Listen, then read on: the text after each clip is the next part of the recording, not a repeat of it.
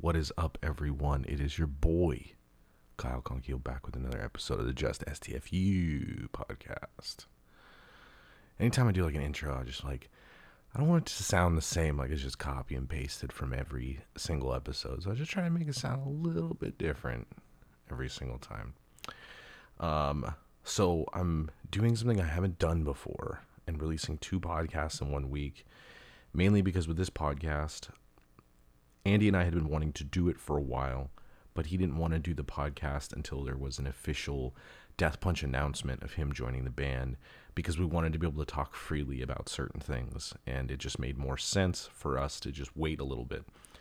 Now with, you know, Jason Hook posting that video and then deleting it and then a lot of the clickbaity metal news sites coming in with like, "Oh, Jason Hook's not in the band anymore." And they just decided to I don't know if it was premature release or if this was the intended time for them to make an announcement, but they had made their announcement and Andy's like, "Cool. Yeah, I told you I would do your podcast when uh, when they made the official announcement." And guess what? The announcement is official. So I got him on here as soon as possible and it isn't it still isn't an interview, but I I thought it'd be cool to have Andy James from Five Finger Death Punch on and it be like his first sort of press type thing. You know, because me and Andy and Charlie and, you know, those boys are pretty close. And, you know, I have Charlie on the podcast coming up next week as well. So you get to hear, you get to hear a couple, a couple different sides of some stories. It's, it's definitely very fun. But I wanted to get this one out mainly just to, you know, talk about a few things that are really going on currently. Not like it's not really going to matter a week or two down the road. So I think having this conversation with Andy right now is more important than saving it for later. So I'm not going to mess up my my podcasting schedule. I'm still going to drop my episode with Mark Michelle on Wednesday, and then next Wednesday I'm going to have Charlie Engine from Five Finger Death Punch. I'm sorry, Engen from Death Punch on next Wednesday. So this is just like a little special little baby drop for my boy Andy James. So please be sure to follow Andy on his social media. He's a great dude. He's a great hang. You know, he's a good time. He's a great guitar player. He puts up new content on his YouTube channel all the time. And uh, all around is a really great guy. So follow him at Andy James Guitar. And if you want to sponsor any episodes of the Just Shut the Fuck Up podcast, you can send me a DM on any of my social medias, preferably Twitter or Instagram at KSKonkiel, or send me an email at juststfupodcast at gmail.com. But now that all that shit's out of the way, let's just get rolling. I had to edit this one a little bit because my internet cut out. So if there's any points in the podcast where it doesn't seem cohesive in the I had to edit this like the nothing was matching up because my internet went out twice and it kept recording his audio but it didn't keep recording my audio. So it's a little messed up. So I did the best I could. Hopefully it still sounds like a normal cohesive conversation. But anyways, I digress. Enjoy my conversation with the newly announced lead guitar player of the band Five Finger Death Punch, Mr. Andy James.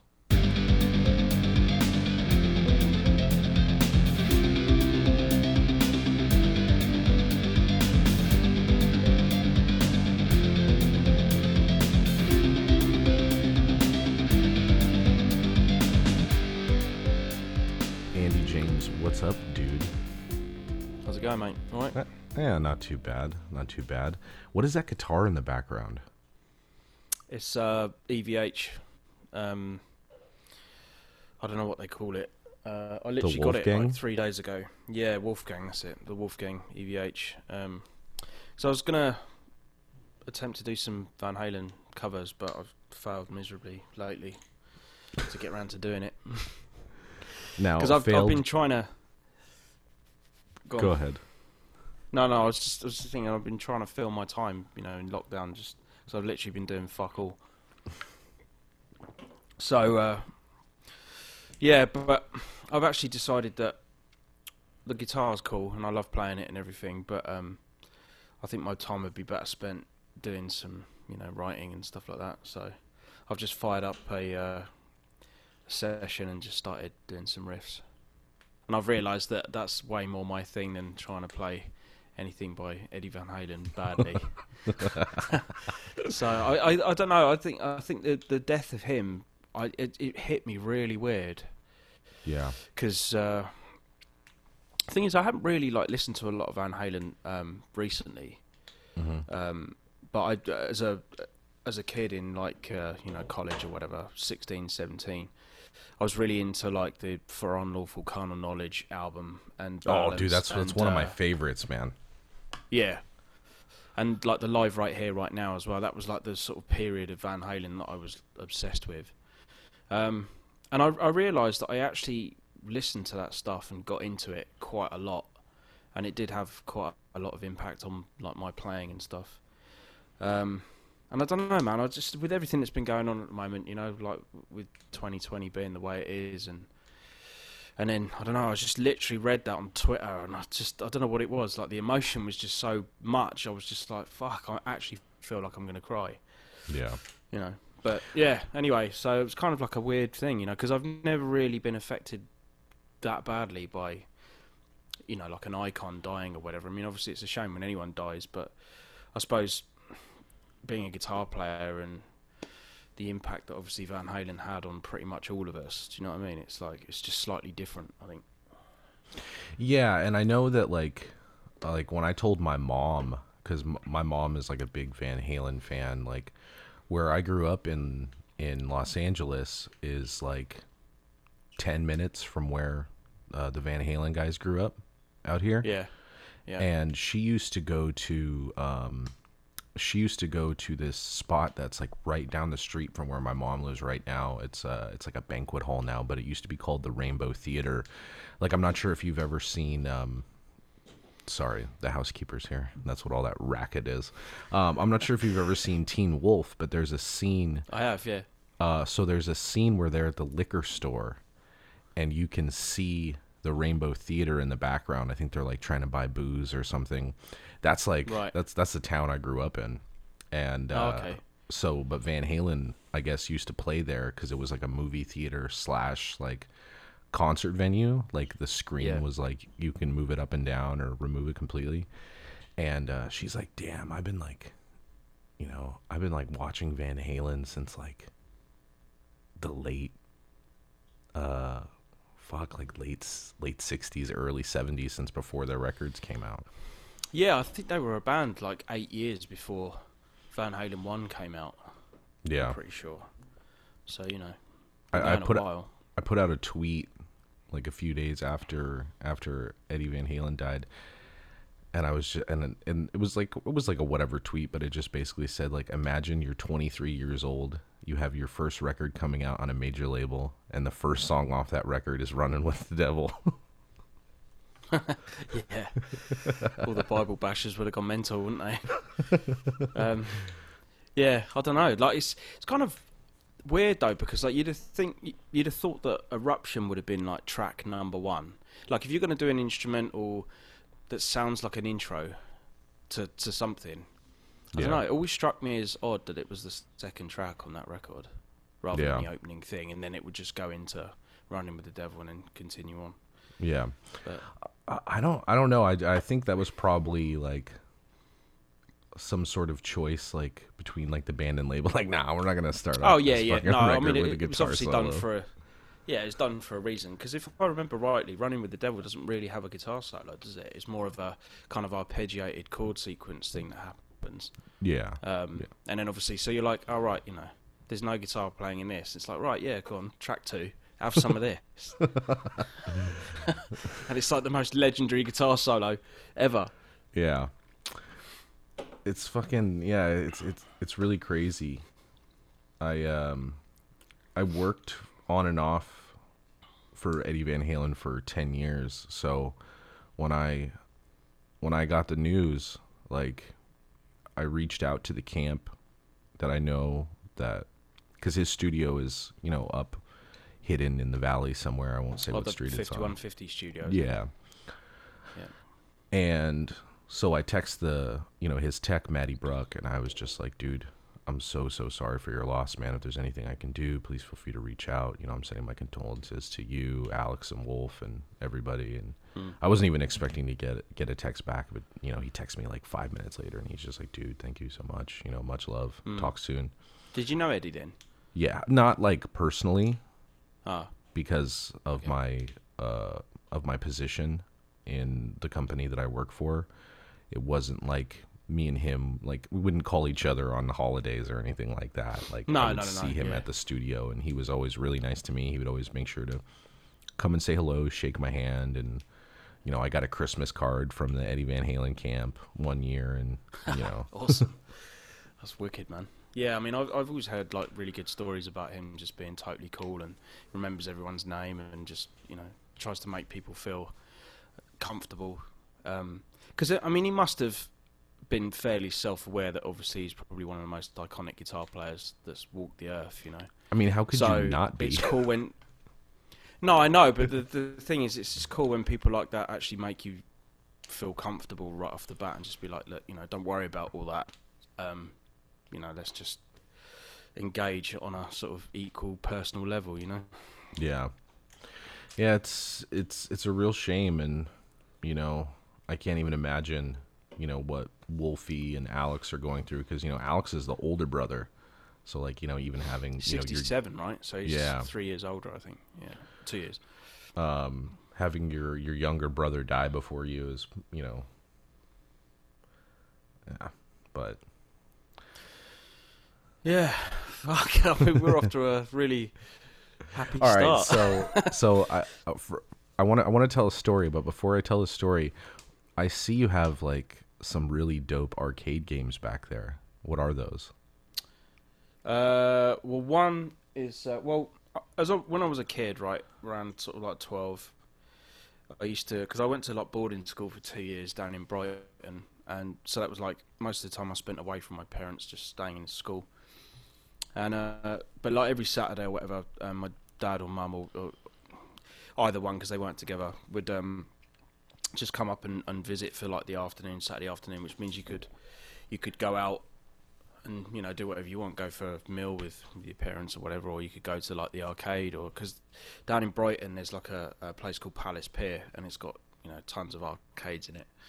And um, I just remember that one being like literally one of the first arcades that you'd see coming in. And uh, I, I don't know, it's just like the sheer noise of that Mortal Kombat uh, machine. Sorry, I didn't even say what the arcade was. um, yeah, so the Mortal Kombat machine because it was just so like loud and, and like the the sort of the punches and the kicks were just ridiculous. You know what I mean? So I was like, I had to go and check this out. So I was pretty much hooked from that point onwards. Um, and then I didn't really. I, I sort of had a Super Nintendo. That was like the last thing that I had, which was like a home console. But I never really got into the home gaming thing. But I was always more of an arcade goer, you know. Um, so I kind of thought, you know, if I had the space and I had the money, I would probably get some of my favourite arcade games. And um, up until recently, some of those arcades. I mean, I've I've always been looking periodically online to see if any of the, the Mortal Kombat ones sort of came up on the market, whether they were like original ones or just full size arcades that people had built. But they were always quite a lot of money. And then um, and then recently, I just thought, oh, you know, I'll have a look again because I, I built this studio and I kind of wanted to put some stuff in it.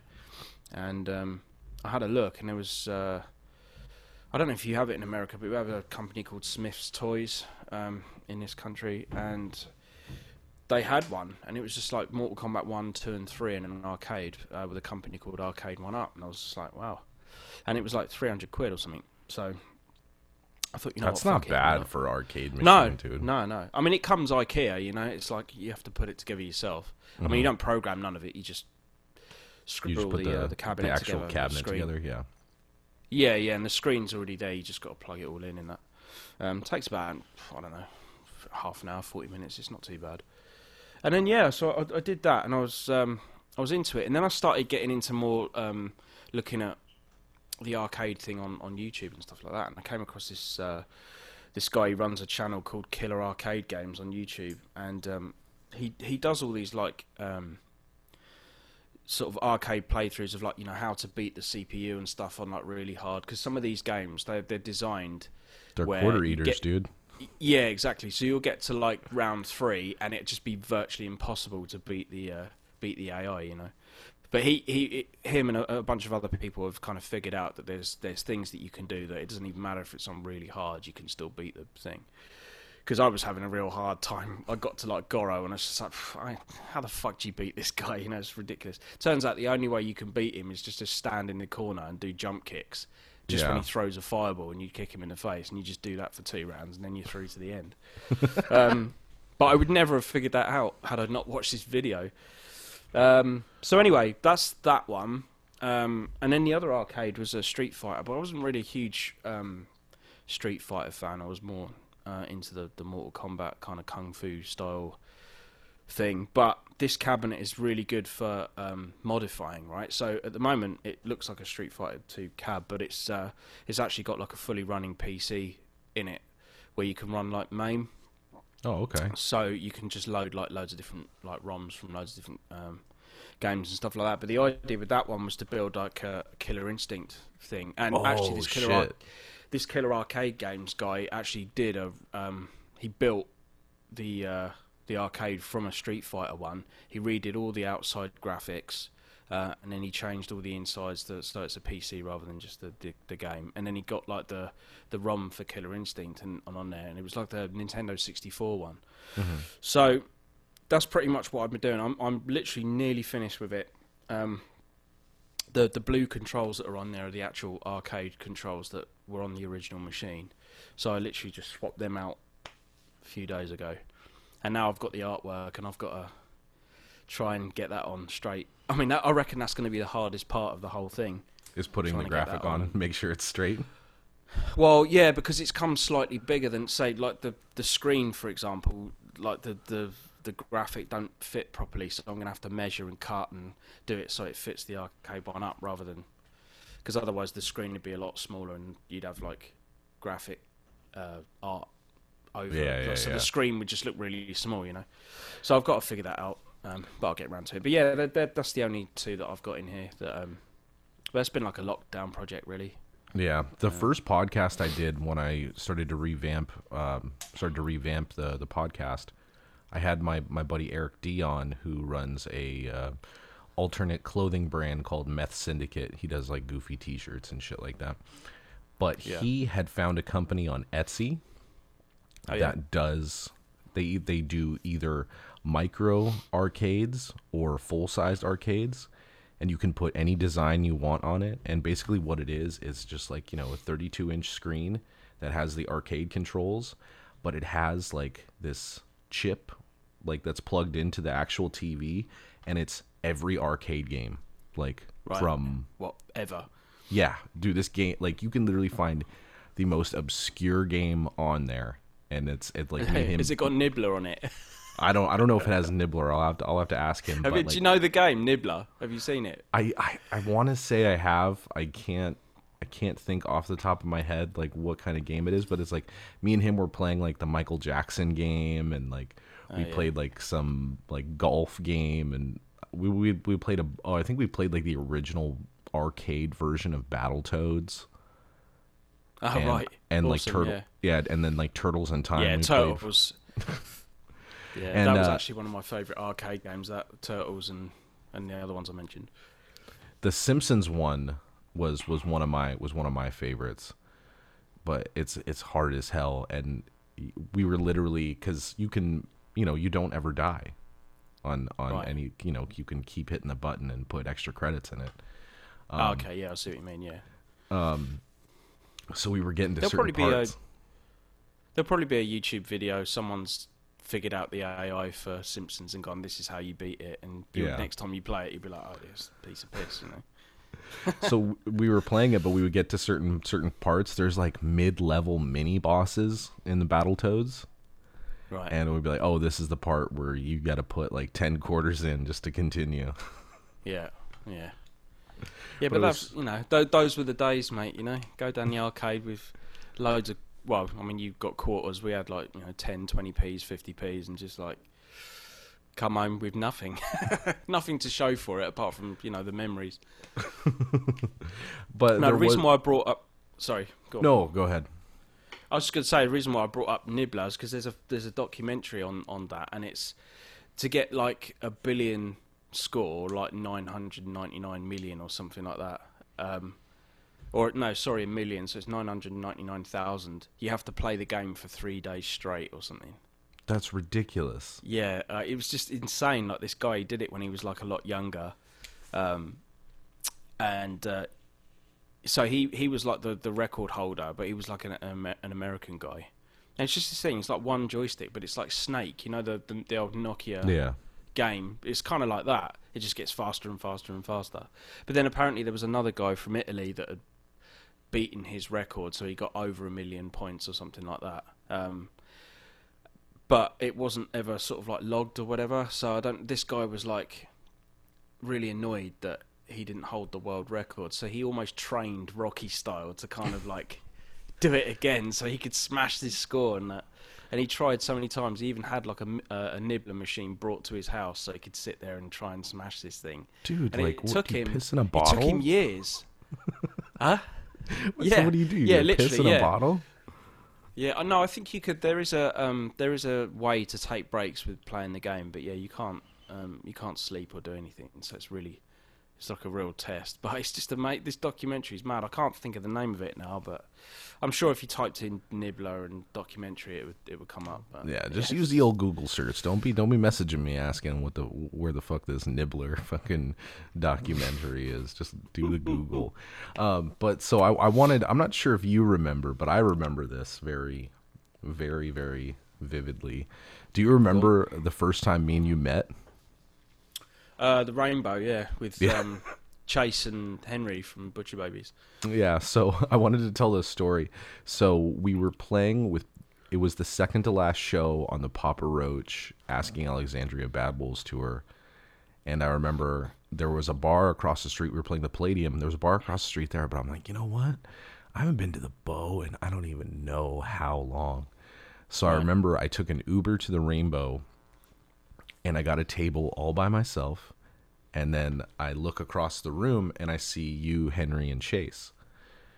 And I was gonna I was gonna move my table over there, but then you guys just ended up migrating migrating towards me. But I just thought that for some reason I don't know why I think this is so funny. But the night that you met me, I was sitting at the Rainbow by myself, and I decided to eat an entire Rainbow pizza to I know, myself. yeah, I remember that big greasy fucking pizza. Yeah, Yeah. I know we caught you. Yeah, yeah, you caught me like I was like eating it. midway through, and I think you said something because uh, the only thing that was on it was olives, or maybe it was Oh, Chase. God. I don't remember. I mean, to be honest with you, I was pretty drunk because that was the first night I met Henry and Chase. We were, um, you know, because we were meeting up to see if we'd all get on and you know we could be in a band together and stuff like that. Um, but initially, Zoltan was the one that contacted me about whether uh, I knew any guitar players that would be interested in working with, with that band because they were obviously trying to expand their uh, their band and their sort of like music and stuff. And I think he was like helping them out, you know. So he hit me up and I was like, oh, you know, was it anything that you know maybe I'd be interested in because I wasn't really doing a huge amount at the time anyway. And as we got talking, he told me what the band was and stuff like that, and then uh, he put me in touch with Henry. We started chatting, and and eventually I just ended up coming out to LA. Um, well, they were working on some new music, and I guess he was helping them out, you know, um, to try and uh, move their career along. I suppose. I don't really know, to be honest. I just it was just one of those things where he asked me, and I kind of put myself forward for it, and then next thing you know, I'm in LA meeting up with those guys, and you know, we hit it off. Um, the drinks were flowing, and we were kind of having a, and then that's when we saw you, you know, with your pizza. Actually, do you know what? that night, funnily enough, you mentioned pizza because I had one of those pizzas before we saw you, yeah, and I'd also had a shitload of JD and um, as well. JD and Diet Coke, man. And then we were in there, and then I remember um, Art and from Lamb of God was there, and um, the rest of the Bad Wolves guys, turned well, Doc and John, anyway. Doc and Chris. Yeah. So after I saw you guys, like, you know, you and I, you, me, Chase, and Henry, we're like hanging out, we were drinking, you know, we were like buying each other rounds, and you know, I got pretty messed up. And then for some reason, I decided to go back to. I mean, uh, a, a lot of me and you hanging out can be attributed to. Yeah, we were pretty messed up. yeah, well, yeah, definitely. How it, um, how it starts, you know. So I decided to go back to the Palladium for some reason, and I go there, and the bar that like we're having like this like private get together at across the street from the Palladium. I'm like, I'm in there. I'm like, this is dry. I'm gonna go back to the Bow, and then like Chris and Doc and Matt Madiro from From Ashes to New, right? Um, they they get in the car with me, and then I just go back to the Rainbow.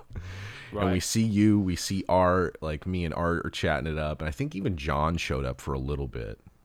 Yeah, I was gonna say but, I remember John turning up fairly like later on.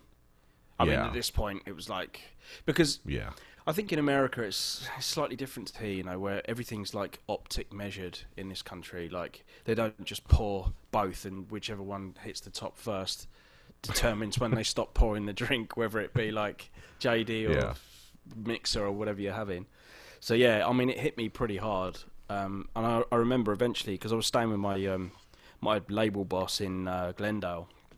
Mm-hmm. So obviously I was just I was like, right, I need to I need to go back because I'm going to pass out otherwise.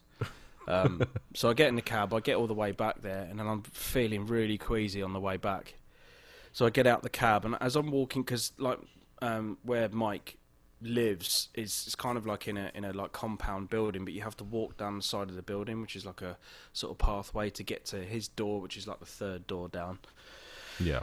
But he has one of those uh, camera sensors on his door, right? So if any, any any movements detected, then you know the camera switches on, and obviously oh, you know, yeah, he gets a feed to his phone and it records it, just in case it's anybody trying to break in or or do anything weird.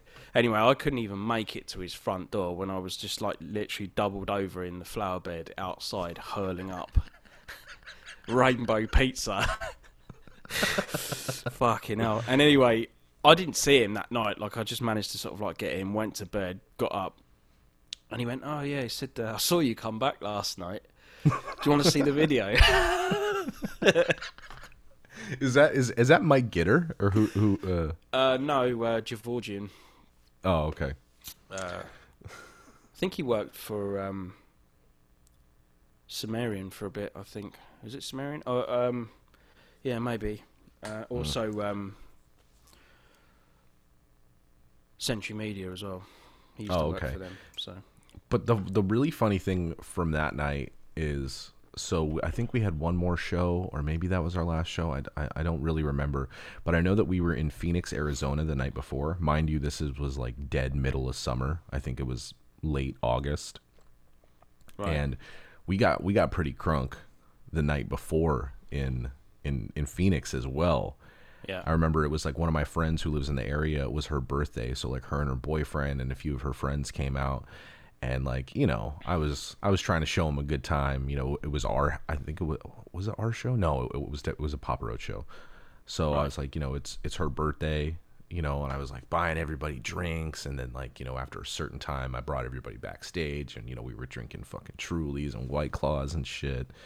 And I just remember waking up in Hollywood the next day, the, the same day that I met you. I was like, I don't, I don't know how I'm gonna do this day. So I go and I force myself to throw up, right. and then Chris, Chris, my guitar player, shows up like 20 minutes after I like get out of the shower and like clean my gross ass self up and he hands me a spicy Popeyes chicken sandwich. Oh my god! And right. uh, and like that that like the Palladium show is is a hometown show for me. So like my mom was there, like I had family and shit there. Yeah. And and like Josh Brolin, who was like Thanos in the in the yeah, Marvel know, movies, yeah. like he like introduced us and was like a part of like our pre-show rip. I'm not sure if you've seen like when I when we get into a circle and I start yelling a bunch of crazy shit. like he was a part of like you know the the rip and and then like I don't know like after that show, my mom my mom kind of took off before Papa Roach I think. So right. at that time, I was just like, you know what? I don't feel like going and like partying with my band. Like I'm, I'm home. I'm gonna go. I'm gonna go to some place because I used to haunt the fucking Rainbow, dude. I've been going there since I was 17 years old. Right. I mean, there's a lot and, of history in that place. Yeah. I met Ron Jeremy in there once. Fuck, who hasn't met Ron Jeremy? Well, I know, I- see now I know that. I mean, I was just you know when I saw him, I was like, oh my god, it's Ron Jeremy. who hasn't been sexually assaulted by Ron Jeremy at the Rainbow? Well, it, it didn't go that far. I mean, we had a picture and a quiet word, and that was it. He didn't uh, do anything else. so I was uh I wasn't gonna bring up too much band stuff just because, you know, I know you didn't want to do this until uh Five Finger Death Punch made the announcement just so we could talk a little bit more freely about Yeah, about yeah. certain things and stuff like that. But I remember I remember seeing you when we played Wembley and I no, knew I, knew because I've got my own I've got my own memory of, of, of this, and although yeah, go on, you you say what you were gonna say, and then I remember seeing you in Wembley. I'm like, what's what's going on here? well, it's not like- that weird to see me like at a London show because um, you know, obviously I'm I'm English anyway, so. Um, it had had I just been not not been in LA and um, you know Death Punch were playing, I would have been down there anyway. You know what I mean? So Yeah, yeah, yeah. yeah. But I just I, I just remember seeing seeing you, and I'm like, Andy. I I think I think it took you a second. I'm not sure if you if you remembered me or not, but I remember. yeah, I yeah, just no, I did. I came mean, up to to be you and honest, just gave you. A, you well, you had just gotten off a flight, so Yeah, I what I, I, I hadn't I hadn't had much sleep at all, um, because of the sort of 24 hours leading up to that moment was pretty mental for me. Um, yeah, Kind of mixed emotions of like panic, excitement, uh, and just a lot of oh fuck. Um, yeah, yeah, so I mean, I, I, I ended up playing guitar for half the flight on the way back because I was still trying to get my head around a lot of the set. Um, because I didn't know how soon I would have to have, um, how soon after learning that stuff I'd have been uh, called upon to, to play. But I remember your first show was in Germany, wasn't it? Well, this is why I laughed when you said, "Oh, you know, saw, saw you in Wembley," and it was like, "Oh, hey," because I remember thinking when I saw, I saw, I don't know if I saw you first or I saw Doc first, and I remember he just kind of like shot me this look of like, "Fuck, are you doing here?" I mean, I saw you in London, which is normal, but what are you doing here? Are you just, you know, following the band around or whatever? So, I mean, at that point, um, there was like two. We were into two German shows, and I was, I had a long chat with uh, Doc outside the dressing room, and I kind of mentioned to him, I was like, oh, you know, I don't know if you've heard or whatever, and he's like, well, yeah, you know, there's, there's been rumours like going around that, uh, you know, something was going on, and I kind of saw that you were here, and you know, maybe put two and two together, sort of thing. So yeah, it, it was kind of funny because I was like, mm, someone's going to notice, you know, that I'm I'm kind of here and just floating around, trying to sort of stay under the radar, as it were, you know. Yeah. But I remember I went and watched your first show with them in Germany and like I'm not ju- I'm not just trying to blow smoke, but I mean I watched probably a good 90% of that of that show and I was like Andy's fucking killing it right now. and like, you know, I've I, I'm I'm not sure if you know this, but I've toured with Five Finger Death Punch in like almost all of their iterations. Like my old LA band used to open up for them before they were signed, and then I was in In This Moment. We played with them when it was Matt Snell playing bass, Right, and then yeah, you know so Bad going back. Wolves. Yeah. Yeah, and then Bad Wolves had played with them when it was, you know, um, Jeremy and and Hook in the band, and then like we were there for when Charlie joined the band, and then we were there for when you So unofficially seen- at the time joined the band. Yeah, so you're you're uh, you've seen like all the different variations of lineups. Yeah, I've seen Yeah. pretty. I've played a show with pretty much every iteration of Death Punch that there's been. Right. I mean, And, I'm uh, I'm, the- I'm pretty confident now that uh, that's kind of it for the old lineup changes. Yeah. I'm gonna I'm gonna call Well- it early and say that's it. You know. the one thing the one thing is is I know that Jeremy and you know Jason Hook are you know they've been doing it for a long time. They're a little bit older. I know that they're both um, sober and stuff like that. So they they weren't really ones to come and hang out. I mean, I know it's really only you you and Charlie, I think, who are the non-sober guys in the band. I think. I don't know about yeah, I Zoltan. mean, but um, it's it's nice because I think being closer in age to you guys, it's kind of like I feel like, you know, because the Death Punch guys are most of those guys are ten years older than I am. Um, yeah.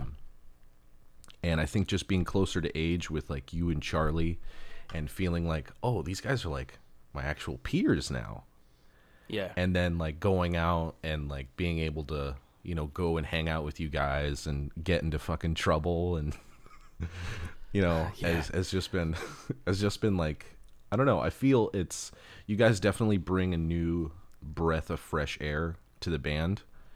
And i mean you both like you and charlie are both not only like some of my favorite people but you're both really talented in your in your instruments. You know like charlie is Oh, a ridiculous ridiculous drummer i think i've i've i've watched see the one thing i don't think i've ever told you but i've i've known who you were for a really long time i've seen you a few places but i'm not one of those guys to go up and fucking punish be like oh my god you're andy james Well, you know? plus you're a bass player as well. You know. I mean, yeah I'd be like, I don't talk to bass players. no, I'm joking. Um, but it, it like the camaraderie because it took charlie a little while to it took charlie a little while to kind of kind of you know be charlie around around the boys you know Yeah, I know what you mean. Um, I mean, I I hadn't known Charlie for um, a huge amount of time, but I knew him before he joined Death Punch because he was the drummer for um, for Angel Vivaldi and uh, Scale the Summit on the tour that we did.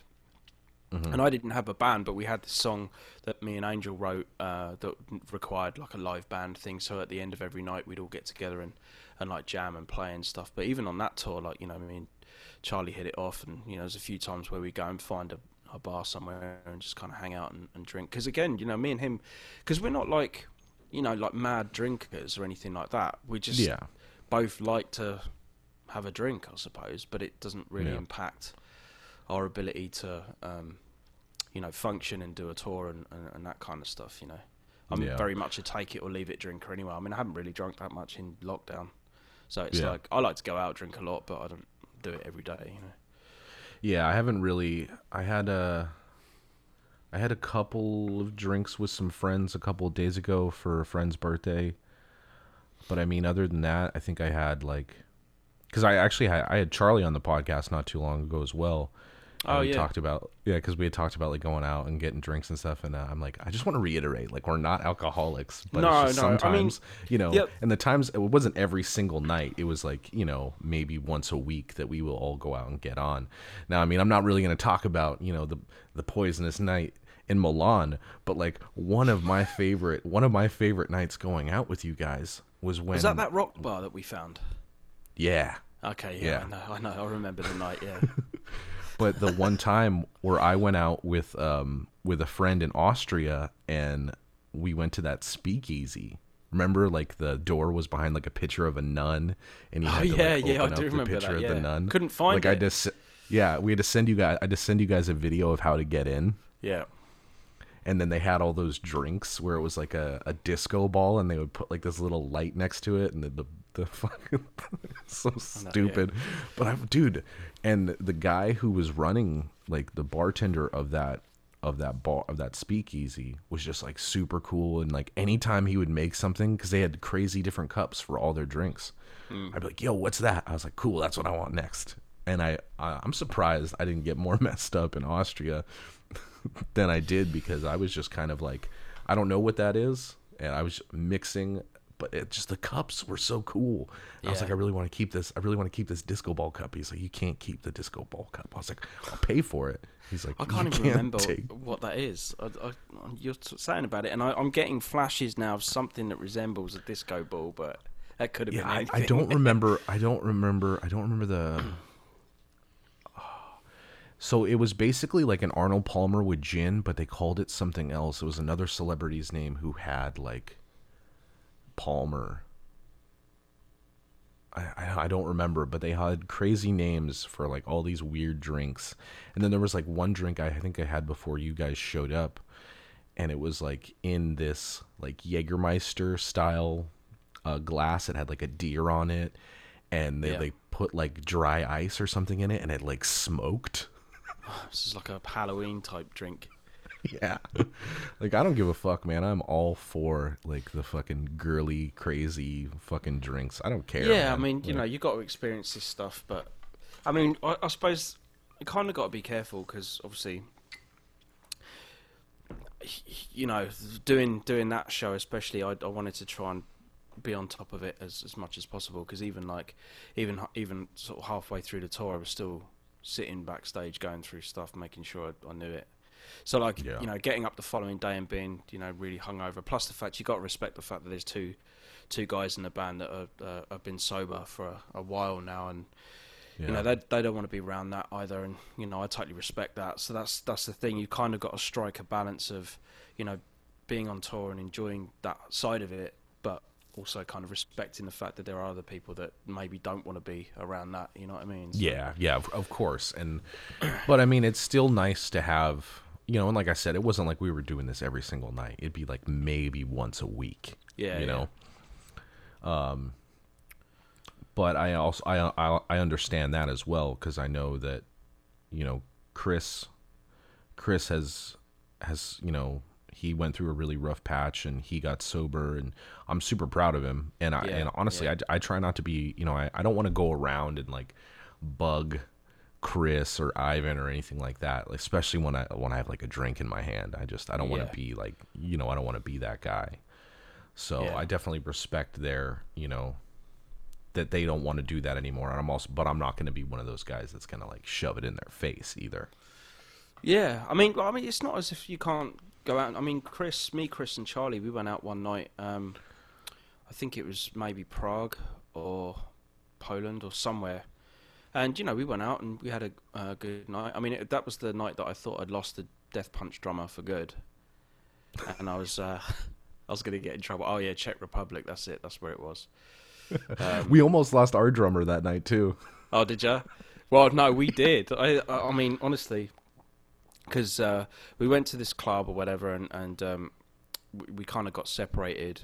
Uh, Chris had obviously probably just left or whatever, um, but me and Charlie were still in the, the place. But um, I just remember uh, he was, you know, we were both pretty out of it, but he was. I had to kind of look after him, so it was like maybe we should go back to the hotel. And then, so we we got back to the hotel and stuff, and, and it was kind of like, well, it's only like quarter past one, you know, maybe we should sort of go out. And Charlie was like, yeah, yeah, fuck, let's go out.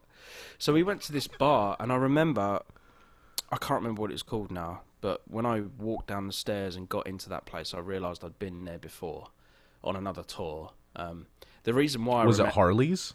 Were, were we? Oh, we were there. It- it- yeah, yeah, might- you ran into you been- and Charlie ran. Yeah, that's it. Har- is it Harley's? Yeah. the only reason I remember the place is because the last time I was there on an instrumental tour, um, I bit my bass player's head in one of the cubicles because we were like fighting, and for some reason I decided to bite his head, and it fucking started bleeding. And I remember when we walked down the stairs, I looked over, and that was the first memory I had. Was like, oh yeah, I bit someone's head over there, and then we just carried on. I and went to the remember. I remember you guys. So you you had shown up. I think Doc had probably already left. I think Chris had already left, and I think it was just me and John, or maybe it was me, Chris, and John. I don't remember. So after you guys left, I think everybody from our group left except for John. John stayed there because that place was open all night. He stayed there and like until six in the morning. And mind you, like he didn't know where our bus was parked. His phone died, and he had to pay some guy to drive him to his bus and use his phone to contact our tour oh manager because it was like six a.m. and he's like, "I don't know what I'm gonna do, boys. I think I'm gonna get oil spotted in Prague." I mean, yeah, but he was at least he was like contactable. See, because me and Charlie, we decided that we were going to leave, right? So we both got our coats from the front desk. I walk out first because I'm like, look, I'm gonna get, I'm gonna get a taxi because I was probably the only one out of the, both of us that was probably capable of ordering a taxi. so I went out, I went out into the road, I flagged down his taxi, I opened the door, I literally turn round and he's gone. And I'm like, where the fuck has he gone? Like, how has he managed to disappear from leaving the front of the place and then that's it? And I, obviously, I, I mean, I shut the door of the taxi and he just drove off, and I was just walking up and down the street just to see. Because I was thinking, there's no way in his state he would have been able to have got anywhere quickly. so I would have, I would have seen either either way up the road someone you know, making use of the full pavement. um, but yeah, fuck, I couldn't I couldn't find him anywhere, honestly, and I couldn't even remember the name of the hotel because on our app. You know, like the Master Tour app, right? It tells you like Yeah. where you're staying, what you're doing. Well, we changed hotels, so we weren't at the one that was on Master Tour, right?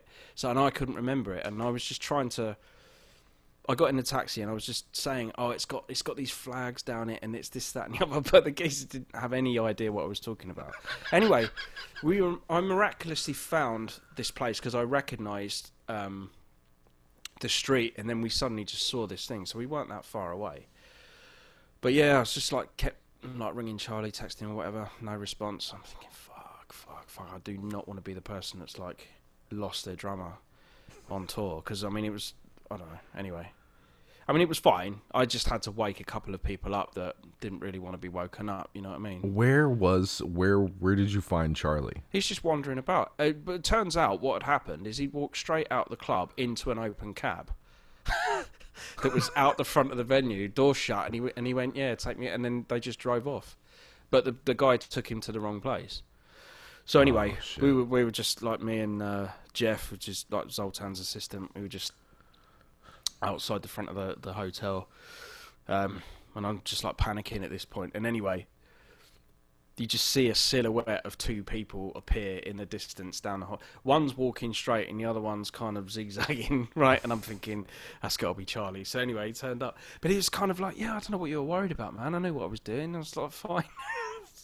Like, oh god. Anyway, um, it was funny because the following day I kind of had to fill in a, a few blanks. But uh, I don't know. That was it was fun, but it was scary at the same time. You know what I mean? But that's the sort of thing that happens. Um, Yeah. well, I mean, uh, that that's one of the reasons why I always make sure, and I I had to switch phone carriers over here because, uh, with the old phone carrier I had, to have my phone on in Europe was like fucking 10 20 dollars a day. yeah. So, but I don't like to not have my phone on No. because Well, you know you never like know. happen. Yeah. Yeah. I mean, Birkland Ber- Birkland never charges his fucking phone, so that's his own damn fault that he couldn't. Right. you know that he could, but he found his way back before the bus left, and. But yeah, just in case there's an emergency like that, I like to be able to be like, all right, I can use my phone, I can call whoever I need to call. Yeah. If like I end up being fucking lost, or, you know, you don't want to end up like being, you know, like like in the fucking hostel movies or something, you know. Well, I mean that that's the kind of images that run through your head, you know. Because I mean, even I mean, I'm European, I guess, or not anymore, but um, Brexit. yeah. Well, right on the cusp of whatever that's gonna do. I don't know. I've kind of lost interest in all of that. I'm trying not to Mm. even look at the news now. It's just every day doom and gloom, more and more Oh. restrictions, lockdowns, this, that, and the other. I mean, yeah, at the I know moment, the it- UK has it pretty shitty right now. oh, it just do you know what? It feels like there's no future. Yeah. like genuinely feels like you can't plan for nothing. You can't go where will I be in ten years' time. There's none of Yeah. that because I don't think any of us fucking know at the moment. And it's not the uh, the thing that frustrates me about the whole thing is it's not the you know following the rules, doing all of that. I mean, I know there's loads of different people that have got their own ideas about that compared to you know what we're being told versus you know what everyone's saying is actually the truth. Or you know, it's hard to follow some of this stuff. Yeah. But it's I just wish there was more of an end game, like I, I, I you know, like where someone's going, well, look, it's going to be this, but eventually it will it will be fine, and you know, go back. But there's just for the first time ever, it really feels like everything ain't going to be fine. I don't know. It's yeah. just a, it's just. I know it's the same for everybody, but it's like it's gone so far down that rabbit hole now. Um, Yeah. And it's just it just keeps like you said, it just like more restrictions and then more limitations and it's it's a it's a lot especially for people in the music industry like you and me. And I'm not just talking about musicians. I'm talking about crew guys photographers bus drivers truck drivers anybody associated with the music industry. Um it's been really concerning and we don't know when we can go back to work like i had posted i posted a tweet not too long ago of there was this church who bought a protester's license in Nashville, and instead of it being a protest, they threw a 10,000 person church concert. Right. And it was I I was really pissed off about that. I was just like, not only do churches not pay taxes, but I guess Yeah. they can just throw concerts with 10,000 people whenever they want. I guess me and my unemployed 12 uh, my my unemployed 12 million homies will just go fuck ourselves. Yeah. I don't know, man.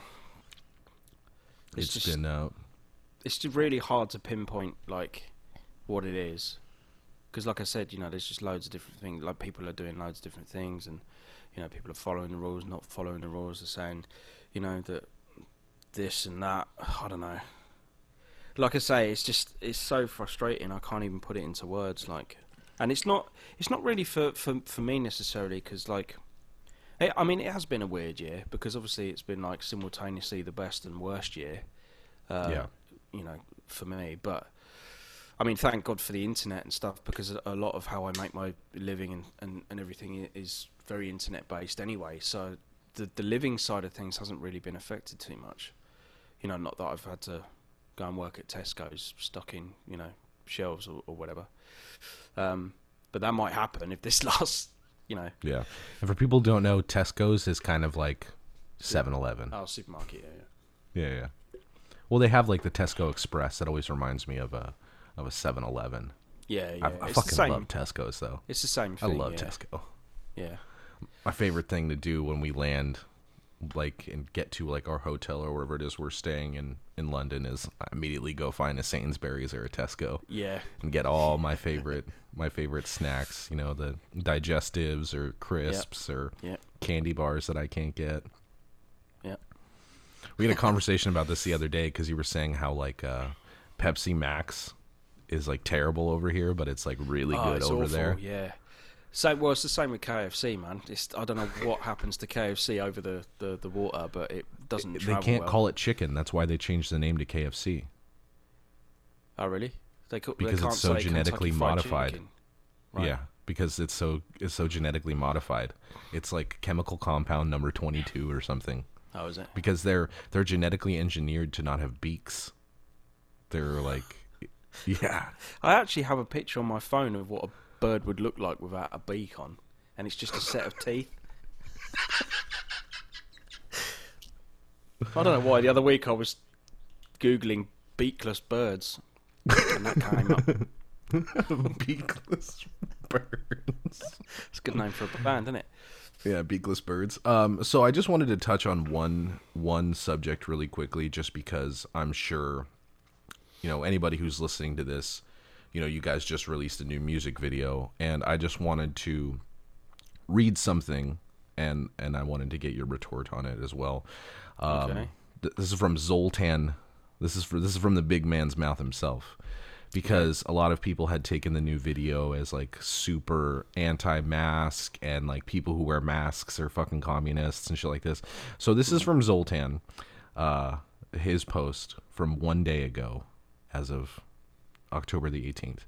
Okay. Uh, it says, as much as some news new, news sites, that's in quotations, used anti-mask as a clickbait title, and I must applaud the capitalists in them, or I myself would be a hypocrite.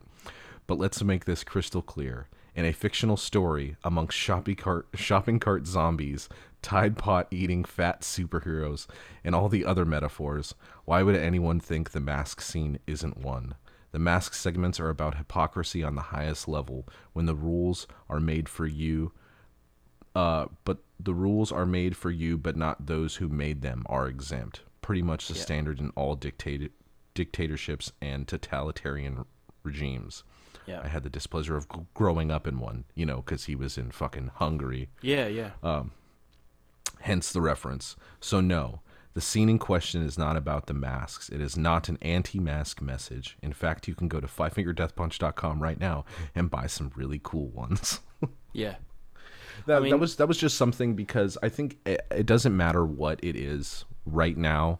We're so close to an election. Like, you could literally make anything political right now and they have especially i'm not sure how it is in the uk but i know in america uh, the mask is a very political statement you get super conservative uh, right who are very anti-mask, and then you have you know the super liberal uh, left who is like, oh, you need to do this, and you have guys like myself where it's like I'm kind of in the middle. I wear my mask because I think it's the right thing to do, but I'm not going to go out of my way to harass somebody for not wearing theirs because I don't know what their stories are. You know, I don't know what their life has brought them. So I'm not going to go out of my way to be like, yo, you fucking piece of shit. You, you must want your fucking grandma to die or some shit like that. Like, see, that, I- that's I not my vibe, dude. I feel like that's kind of the real epidemic at the moment. I mean, obviously, you know, virus aside and all that. Because I mean, I'm like you. I I don't want to have like the confrontation with, with anybody. You know, um, I mean, nobody I know has, has had it. But I mean, my my uh, mother-in-law, she's a nurse. She works in the hospital. Uh, whenever me and my wife go out, you know, we wear our masks and stuff. But I don't know. For me, it's. I mean, I've done a lot of research on the on the whole thing and like looked at both sides and everything and and spoken to people that actually work in the medical profession and stuff and you know you get like you get like kind of real world opinions and views from people that actually work in that thing and Yeah. you know most most of them they're not at panic stations about the whole thing you know they're, they're like well you know this can help or whatever but you know it is what it is and we have to kind of just sort of like follow the rules i mean like i say i do it i, I have a mask and stuff when i go out but it's like I said to you before. It's just how long is this going to go on for? Because it's like obviously it's not the most natural thing for us to be So- doing that forevermore. You know what I mean? So like Yeah. there has to be an So- end to it at some point. I talked to my friend who works at the DoD, which is the Department of Defense for the United States of America. Yeah. He's a very high up in his position. I'm not going to say his name or where I know him from because I don't want to get him into trouble. Um, Yeah. But what he had told me is June. Yeah. You dropping fucking guitar picks over there? What are you doing? Sorry, mate. Yeah, I dropped a guitar pick. It's because they're uh, they're like old text. They make a lot of noise. So he said June, and that is his best guesstimation because every hundred years there seems to be another pandemic. Like, you know, a hundred years ago was the Spanish flu, mm-hmm. and about 18 months is the typical runtime for it to go through everybody it's probably going to go through and then subside. But I mean, he he said he can't be sure because he had just heard about reinfection in uh, someone who was reinfected in Nevada, but he's like they haven't made full confirmation that is a re- it's in re- a reinfection case and not just some bullshit liberal media. So he says typically 18 months. So Yeah. June. Yeah, I mean, that's. I guess you know we'll we'll just have to kind of like wait it out and see what happens. You know what I mean? I mean, I know there's a lot of political unrest here, um, to do with our government and how they're dealing with it, and just how I think a lot of people just feel like the restrictions and everything that's been put upon us is way more over the top than it needs to be, and I think it's really Yeah. pushing people to their limit of how much they're going to be told what they can and can't do, who see, you know what I mean. And I don't think it's really down to anything about being um, not compassionate to your fellow man, you know what I mean? Because like Yeah. you know, social distancing, wearing a mask, and, and washing your hands is kind of the best thing you can do anyway if you're following the rules and stuff. But it's like you just think that we've been told for so long that that's enough, but it clearly isn't with the way that they're behaving and, and doing all this. And then it starts to you start to kind of question, well, why why is this a thing? Well, why is it so dramatic? You know, when I mean, at least like two years ago, back in March. Uh, sorry, back in January, February in 2018, 62,000 people died of uh, cold and flu at the beginning of that year, and it was like the highest on record that we had. And I didn't, I didn't even know that until like a few weeks ago when I stumbled across, um, you know, figures from other years and stuff like that. And you're like, wow, you know, I mean, we haven't quite got to that number yet, but yet things are way worse than they were two years ago. Yeah. So it does, well, it does I know. I think, think the total, You know? the total, the total death rate so far, and granted, it it, like, I understand that like it is, COVID deaths have been marked as like, if you have COVID and then you get pneumonia and then you die, you don't die of pneumonia, you you die of COVID nineteen because that was the overall cause of the pneumonia. So I think you know the the best guesstimation is we're over a million deaths, and I know America has one fifth of those deaths um, without having one fifth of the world's population. You know. Yeah, yeah. So I think just it's it's really weird. Like you'll see a lot more liberal states who have you know the mandates, and then the Republican states, uh, you know the conservative states, you know like Texas and Florida and shit like that, are just like nah, just Yeah. go do whatever the fuck you want. Like I, I have a friend from out here who she's in. She's in Florida right now. Why are you dropping so much Sorry, shit, dude? Sorry, I'm just I'm a I'm a I'm a fiddler, mate. I'd like to fiddle with shit when I'm talking, and I keep dropping. Put it. your fucking dick beaters away. Sorry. Carry on I'm as you were, kidding. as you were. I have a friend who's um, from out here in LA who she went to Florida yesterday to go to Disney World because Disney World's open. You Is know it? what I mean? Yeah, well, it's Florida, isn't it? I mean, they've just opened everything Yeah. up now. so I'm I like, I, mean, you- don't know if I'd be ready for that, but that's my personal thing. Like, I'm not Yeah, gonna. I don't know. I mean, somebody. i i if Boris Johnson turned around tomorrow and said, "Yeah, don't worry about it, everything's gone back to normal," I mean, I, I, I I'd just go back to normal. I wouldn't be like, "Oh, I'm worried about going out." I'll just, just do it. I mean, I, I'm pretty sure I've had it, even though, uh, um, I haven't been, uh, haven't had to like go and, you know, test myself or anything. But um, I've had two tests. I don't know if I don't know if the one I took was like for the antibodies or not, but it was kind of it was a quick test. Yeah, So it was just basically like if you have it right this second. So it didn't tell me if I've had it before right. and fought it off. It was just like, oh, you currently at this moment do not have it. But there's there there could have been. I mean, uh, everyone in our camp, a lot of people in our camp got really sick when we were in Europe. And I know, like after we played the Milan show, like the next week they had to close down because of the coronavirus. Yeah, I mean, And it was John 'cause had all the seemed to be following us around. You know, Yeah. on that tour. Yeah. And I know John, we think John had it because Yeah. like 2 days after he got home, but you figure if John had it, we all would have had it. I think maybe weren't Charlie, taking- Charlie was pretty ill, um, leading up to like when I joined as well. I know that much, uh, and Yeah. that and that could have been that. Um, But see, here's the thing. Like, I touched, you know, I've touched Charlie, I've touched John, you know, like their hands and shit or whatever, you know, shaking hands, giving hugs. I've been in close proximity with them, and if one of them had it, it would make sense that I would have got it. I did get Yeah. sick, but I didn't get as sick as some other people. So, Mm-hmm. and I didn't really have any other medication besides, you know, going to the fucking apothecary and getting cold medicine. yeah, So, um, yeah, I don't, I don't know. We do think that John had it because he had a cough for like a month and a half after he got home. Yeah, and yeah. Had all of like the pneumonia symptoms, and he went to the doctor, and they weren't testing anybody at this time. Like it was right No. when we got back. So Yeah. they're like, "Oh, we're not going to give you a COVID test. There's no fluid in your lungs." Which I guess, you know, now it's like there's a whole bunch of different symptoms. It's not just that. yeah, yeah. So I mean, back um, in January, I um, I was like really ill. Um, I was kind. It was weird because it came in like two waves. I was like, I had like cold symptoms for a bit, and then I uh, it kind of went away.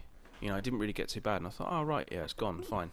And then I don't know, a couple of days gone past, and then it just came back with a vengeance, and it hit me, and I was probably in bed for like a couple of days with just a ridiculous cough and that. But it was right on the um, cusp of coming out to LA um, to do some stuff, and I wasn't about to cancel that, so I just had to kind of you know get my shit together and and go anyway. And I just remember being in the hotel before my flight, and I couldn't sleep. I was sick, really nauseous, like to the point where I just I thought I was going to pass out. You know, it was really bad. Just coughing. You know, when you cough that much, you get like the worst. Like even a slight cough, and your head just can't take it. yeah, it's if so- it's like right in the center of it, it feels like Oh, there's an God. axe splitting your head in half. Yeah. But then weirdly, like that went on for about a week or so. Um, but that night was literally the last night that I was really bad, and basically on the on the flight on the way over to LA, I was starting to feel a lot better, and then and then that's it. I haven't been ill since. I mean, I I did um, I did go for a test the other week actually, because I had to go and do some photos, but. At the moment, like where I live, they don't um, they don't test you unless you've got symptoms. So I went and they were like, "Well, like, do you have any symptoms?" I was like, "No, you know, uh, I'm just doing it because uh, I know I'm gonna gonna work and I just want to you know get checked out or whatever." But they took my temperature and stuff and just said, "Look, you know, you don't have a temperature or anything, so we're only testing people that have symptoms. So you know, don't worry about it." Um, So so that was that. But yeah, it's uh, I don't know, man. It's kind of odd, but yeah, I mean, going back to the video um, that you brought up, I mean, obviously, you know, having just joined the band and, and all the rest of it, um, the, uh, the synopsis and everything for this video had already been written and and had already been thought about, um, and so I wasn't in the video or anything like that, but I understood the concept of the video because I'd seen it like beforehand, um, and that it wasn't, it didn't strike me as something that was like inherently anti-mask wearing. I mean, I can see why people like say that or whatever, but this is what I was saying to you when I said like the real epidemic, aside from the viruses, that people are so emotionally charged at the moment. I mean, it's it more so than normal. I think there's Yeah. a lot of there's a lot of people that they The either re- pandemic exacerbated it. yeah, know? I mean they they read headlines or or and without clicking the story to see the full details, or you know they'll watch a bit of a video and probably not watch it to the end, or you know there'll be Mhm. there'll be all these things where you'll do, and then you just literally emotionally shoot from the hip without really thinking about what you're actually saying and what it's actually based on, just through sheer anger and annoyance. And it does seem to be more types of people that, than others that do that. You know what I mean? Because like for me, I, I I never react like that. Like straight away, if I look at something, I'll I'll think about it for a bit uh, to to make sure that you know my reaction is going to be like informed or justified. Um, Yeah. Instead of just kind of like seeing something and then immediately getting on the keyboard and going, "Rah, "fucking hell," you know, and all this. Yeah, Because- I, I definitely I've I've done that a couple of times and I I, Yeah. I regretted it. But uh, but there's also like what we were talking about a few days ago. Like what I was saying is that there's also people who are political shit posters too, who literally do it for the reaction because it makes them yeah, makes them yeah. laugh. And that doesn't So help, like- man. Th- Those types No. of people don't help any situation, whether it be politically or, you know, musically. It's like, look, you know, if you don't like a band or you don't like the music, just scroll on. But people fucking don't. They literally have to get on there and just post the worst shit. I mean, I've I've had my fair share of like shitty messages. I mean, not even about the video, just joining Death Punch in general. You know, obviously, there's people that um that really don't like change, and they just without really understanding the full facts and everything that, that has gone on, um, think I'm the one, you know, I'm I'm to blame. You, yeah, you're the one that you're the You one know, that it's fucking my yeah, your fault, it's my yeah. fault. I went, yeah, fuck, you know, I kicked Jason out and I, I pushed him out and I did all this, you know, like it's somehow my fault that all of this has Yeah, well, happened, which is when- it's not, when- you know. when when the news came out, I wanted to do a couple of posts because you know I consider you a homie. Like you know, me and you chat and you know Yeah. keep in touch and shit. So I, I wanted to do a couple of posts. Now Instagram and Twitter, like whatever. I just said you know congratulations Andy James, so proud of you, whatever. But on Facebook, I made sure to make a completely separate post that was like you know, um, I'm really stoked that they, they were finally be able to announce that my homie Andy James is now playing is now playing for Five Finger Death Punch. Um, this is like I don't care how you feel about this band or the band's decision to replace a member. Miss me with that bullshit because this is literally about a post. This is literally a post about me being proud of my friend. So don't comment your bullshit on here. Take it take it to fucking metalsucks.com. And you probably know what I did mean? anyway. I mean, No, I there haven't actually read- wasn't. Right. There, wa- there, I mean, there actually wasn't. the the reaction has been I'd say it's probably 98% you know positive people have been like you know really cool about it and so that's cool because obviously for me I'm like sitting here like thinking right the re- it's gone out now what's the reaction going to be like because obviously it's a you know it's not a small thing what's happening Yeah, Um, Jason's been in the band since the second, since before the second record came out. Yeah, exactly. And uh, you know, and the, the other thing that people have to remember as well is like I've been a fan of Death Punch since American Capitalist, you know. So I'm kind of in the same boat as every fan of the band in terms of like how I kind of view this situation because obviously, you know, I've been a fan of Jason's for a, for a while, you know, obviously as long as I've listened to the band and I think he's a great player, underrated. Um in in the context of like being in a band like Five Finger Death Punch, you know, for being a guitar player, I, I understand what it takes to play that stuff.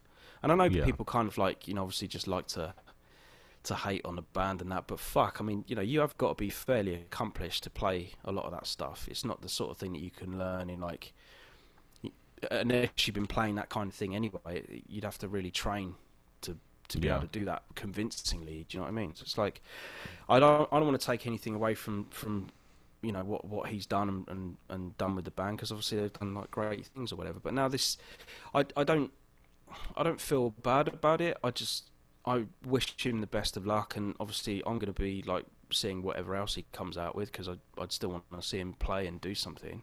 But obviously, Yeah. change happens. You know, for whatever reason, people just decide they don't want to do something anymore, and they and they move on. So I'm Yeah. looking at it as a positive thing. It's like, well, look, you know, I'm going to respect what's gone before me, and I'll not undoubtedly bring something to the band that maybe they haven't had before. That I think is going to work within the context of, of what they do. Because it's not as if I'm going to come in and it's just going to be a completely different band. Because that's, yeah, that's you want to you want to pay homage to the songs that were written before your time as well. You know, You're Yeah, just gonna come in So- and change everything. it's not completely it's not lost on me you know the the Yeah, how how some fans must be feeling about that kind of thing because like I say I'm a fan myself so I'm I'm in completely the same the same boat I've just been kind of lucky enough to get the opportunity to kind of embark on the next stage of of the band um and, I always it, really. appreciate it when when guys like you, you know, who are good good dudes all around, great guitar players, you know, because you and you've been hustling for years and years and years and years. yeah Like it always it always kind of warms my heart when guys like you get the shot. You know, guys like you and Charlie, or you get the chance to like, all right, like I've worked my whole life for this. Like not just playing, you know, like 250 seater clubs to guitar players. Like now you actually get to go out and be the headliner and do all these big arena shows and amphitheater shows with the fucking pyro and the lasers and yeah I mean, the one thing, the one thing I'm curious: Are you gonna get a laser guitar now? I don't know. Depends on Keys, or really, if he'd uh, if he'd do one, he probably would. If I, you know, if I was kind of doing that kind of thing. Um, I mean, you know, it's, it's going to have to be something that I'll I'll find my thing, you know, and it'll Yeah. be it'll be whatever it is. I mean, obviously the whole um, thirty foot tower thing and laser guitars and stuff was Jason's thing, you know. So Yeah, yeah, no, yeah. I'm gonna I have I to I'm gonna have to find my own a- thing, you know.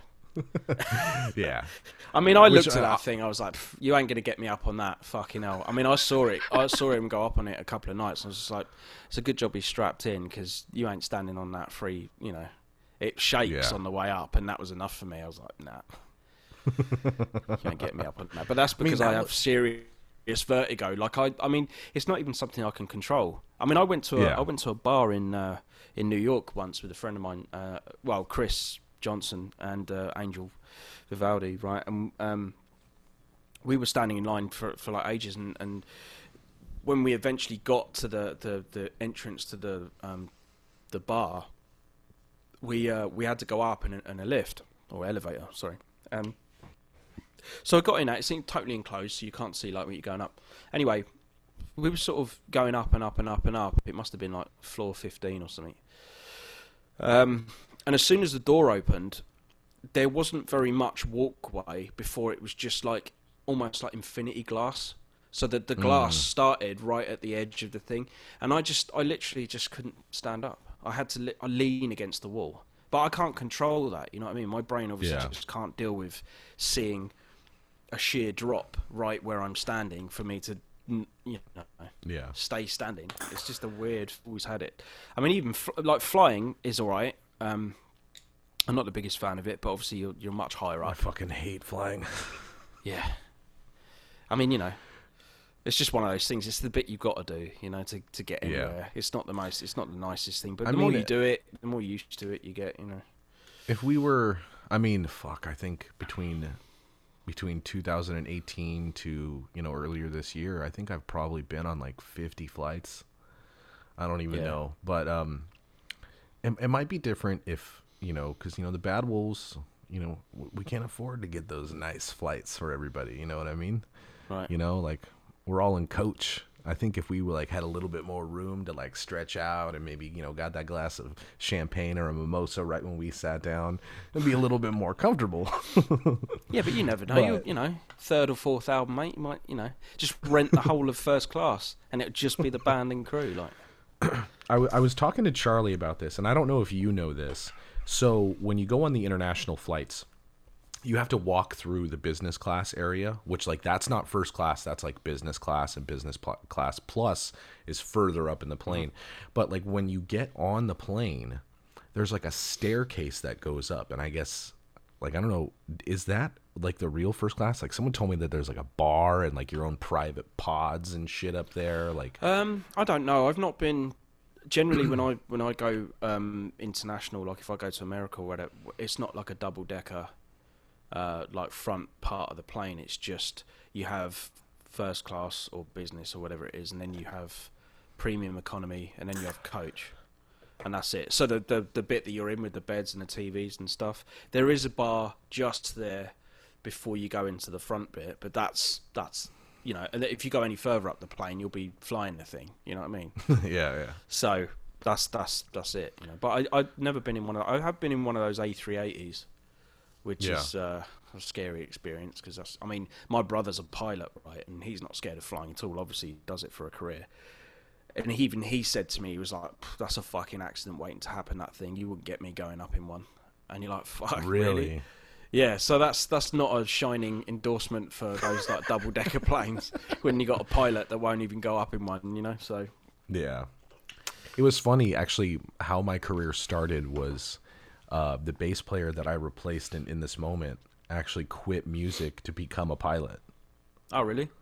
Yeah. I think he works for FedEx or UPS flying those planes.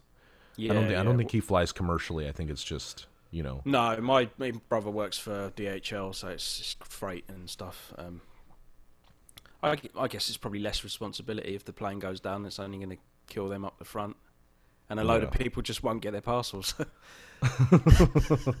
sorry, buddy, but that's what fucking Yeah. package insurance is for. yeah, yeah, exactly. Yeah, but Yeah, I'm, I'm sure it's suppose a lot easier to not be a commercial airline pilot because you got like, you know, you could have like a lot three, four hundred mother, responsibility.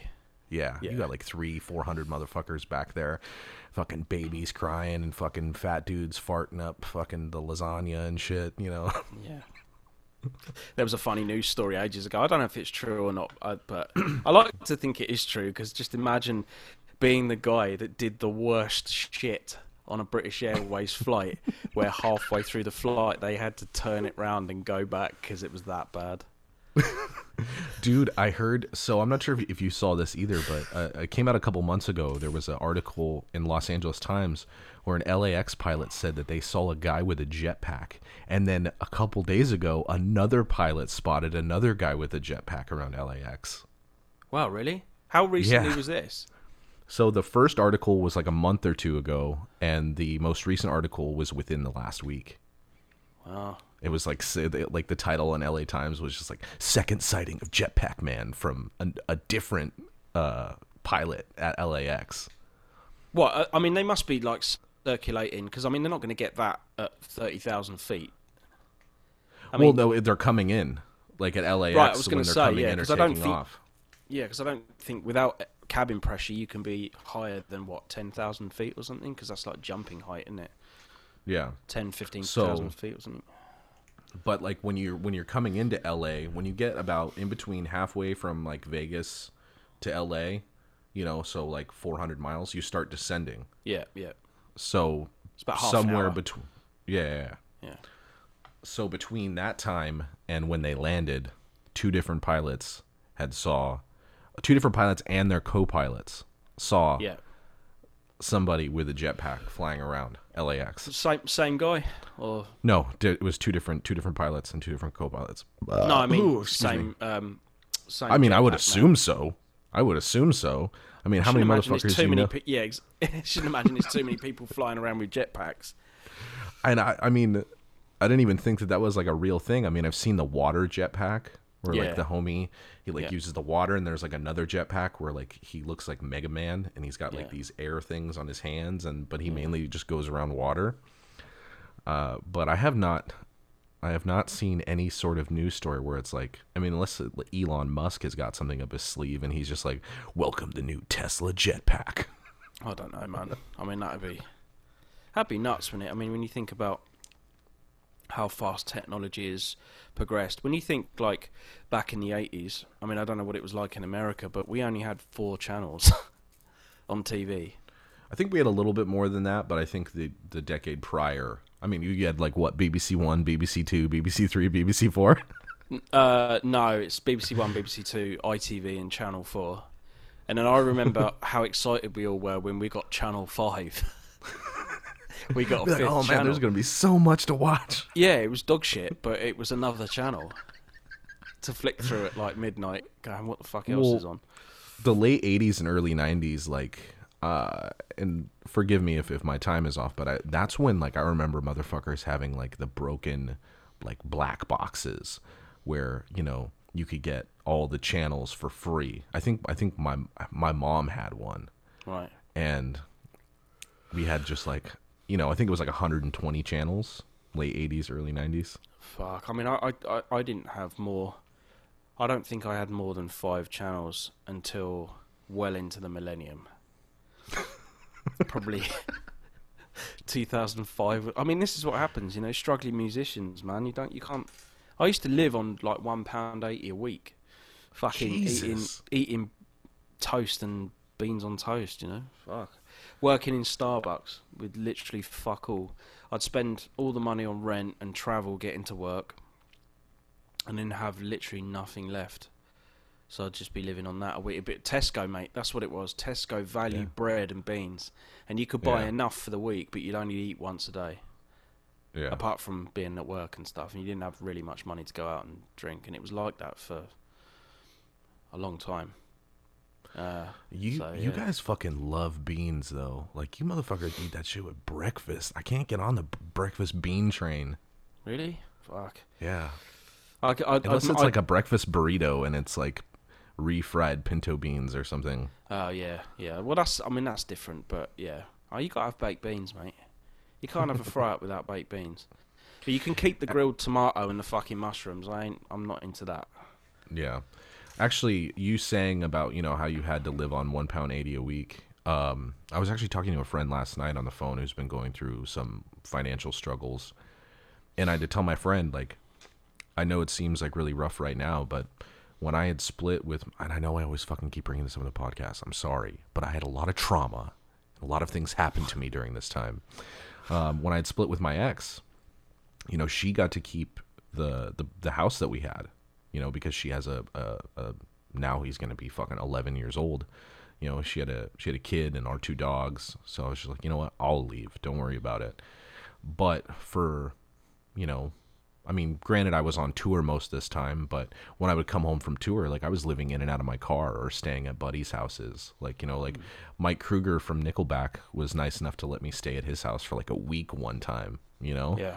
And I was just crashing on buddies' couches or fucking sleeping in my car for, you Why know, was it only a months. week? Did you outstay your welcome within five days and then he kicked you? No, out? no, no, no. He just, I like, we went out to lunch and he was like, "Well, when do you go to Europe next?" And I'm like, "Oh, in about a week." And he's like, "Oh, just come stay with me until then." And I wasn't gonna ask him to stay in his fucking Oh, pool okay, house yeah, again. Yeah. You know, I didn't want to over overstay my welcome. You know, because I was like, I like this guy. I don't want him to fucking hate me. Yeah, you know, no, I know what you mean. Yeah. so you know i was just like you know that's just how it was because i was still helping paying bills at the house that i wasn't even living at anymore because I, she needed to get her shit together find a roommate fucking get a new job so she could be able to afford to keep the house and uh, you know me being a nice guy i'm not gonna you know fucking let a kid that i helped raise for seven years go without Yeah. because me and me and his mom aren't together anymore. Mm. So I was like, "D- I know what it's like, you know, paying, you know. And at this time, Bad Wolves was really new. It wasn't like you know we're making. I mean, not that we're like making bank now. I'm able to get by when Bad Wolves is touring, and you know we have the Patreon and shit now, which really fucking helps. But Yeah. like it was even less then. So it was I was like, you know, if I I always tell my friends like I'm not to like I don't care who you are, I'm not to let you starve. Like if you need help, you know, don't feel like you have to swallow your pride to come to me and because I've been in the same situation. Like I lived in my fucking car for like, you know, on and off for 9 months. Like Yeah. I know what it's like to be fucking homeless. Like I I didn't really get like a spot settled down permanently until March of this year, like right before the pandemic hit over here, because Yeah. I was staying with a friend, but I knew that she was going to be moving to a different state, so I was like, you know, this is a this is a temporary temporary spot. So I didn't like lock down a spot until this year. Right. Yeah. So I know what it's like to fucking you know not have money or to like you know go to have to have to go to one of your buddies and be like you know yo dude you got like five bucks your boy can just like go go to McD's and just get like five cheeseburgers for the next three days. Ugh. Talking about McDonald's, actually, um, you've got the all-day breakfast over there, so it's like. not any not not anymore. Not any not any fucking more. Oh, really? The It's pandemic killed the all day breakfast. Fuck. Which That's- like your boy sometimes wants an egg McMuffin in the middle of the day. Yeah, I mean, well, I mean, it's. Uh, I mean, I'd be used to that because we don't get that past ten thirty. Yeah, not that I live on McDonald's, but occasionally I'll wake up and It's if nice it's to have- before ten thirty, which is rare, I'll be. Uh, I'll be like Jones in for a fucking egg McMuffin, sausage, sausage and egg McMuffin. But anyway, going back to what you were saying about, I think, I think in a way though, I think the struggles that we have, you know, leading up to wherever we end up, they definitely kind of shape you like mentally and personally for the better. I think. I think like you have to have struggled and, and lived on fuck all and, and but still made things work. You know, because I was always Yeah. still doing like music recording. It doesn't. It's like when people like, oh yeah, you know, I'm going to record an album when I get the best gear, I get the best guitar, I get the best recording set up, and it's like fuck all that. You know, if you got like something that records, just start now, do it. Yeah. Um, it's better to like create in the moment, do something, draw a line under it, put it out, and then move on to the next thing. Because then it'll just be better. But you'll always be putting it off. That's what I'm saying. And it's it's better to kind of like struggle and do things. Because I'll I'll listen back to like albums that I've done, which I know that I like. One of the first records I ever did was a Roland Cube mic'd up in my cupboard with a fucking pillow over it. You know, to try Yeah. and deaden the sound. You just think the things that you do, like to, to just get by and, and do stuff. I feel like if you if you just kind of like have nothing and then you just get like catapulted into having everything, and you kind of miss that massive section out in the middle, which you know is experience. It's also um, helps with your temperament and how you deal with stuff as well, and Yeah, I definitely agree. you know, and then and then you know when when big things happen, you're you're way better placed to like to deal with it. I mean, uh, this whole death punch thing for me, obviously, like if I just went from doing fuck all to that, it would be way too much to like assimilate all in one go. Do you know what I mean? But- yeah. Well, going from like you know, like you said, like Tesco, Tesco bread and beans, one pound eighty a week to to Death Punch, that'd be you know, that'd be way different. Yeah, I mean, fucking hell. But like, there's a load of stuff that happened on that tour that um, I'd never done before. You know, like musically and, and on stage or whatever. But I think the experience that you have going up to that point, being able to adapt in the moment and stuff like that. I mean, like you were saying, that first show that you saw me do. I mean, a lot, in my opinion, went wrong from my end, but not from like the perform. You know, like what people would have maybe heard or seen. It would have just looked Mhm. like somebody that isn't Jason playing the songs. But yeah, there was a lot going on up there that that I had to kind of like in like react to in the moment. But it's because of like the struggles before and like the experience and everything that you can just rather than lose your shit and let yourself fall apart, you know, you just systematically go through your head and decide what the most important thing is and then you know, make sure that the show goes well and then afterwards you can kind of do a bit of a recon in your head and go right okay well i'm not going to do that the next night and i know about this now so i'm not going to do that again sort of thing and so yeah i definitely feel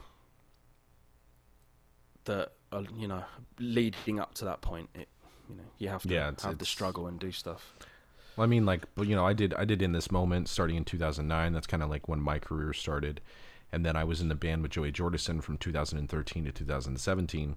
yeah Um, and then you know I joined which up with was that Bad was that scar the martyrs was it That was Scar the Martyr and Vimic. oh right i quite like So that was- scar the martyr record the first one I mean, I did too. That was one of the reasons why I, I, I hopped on with that project. I mean, it's a really good record. You know, it was produced by Rhys Fulber and Chris Vrenna from Nine Inch Nails did all the Yep. keys and, and and synths and shit on it, and it was it was done really really really fucking well.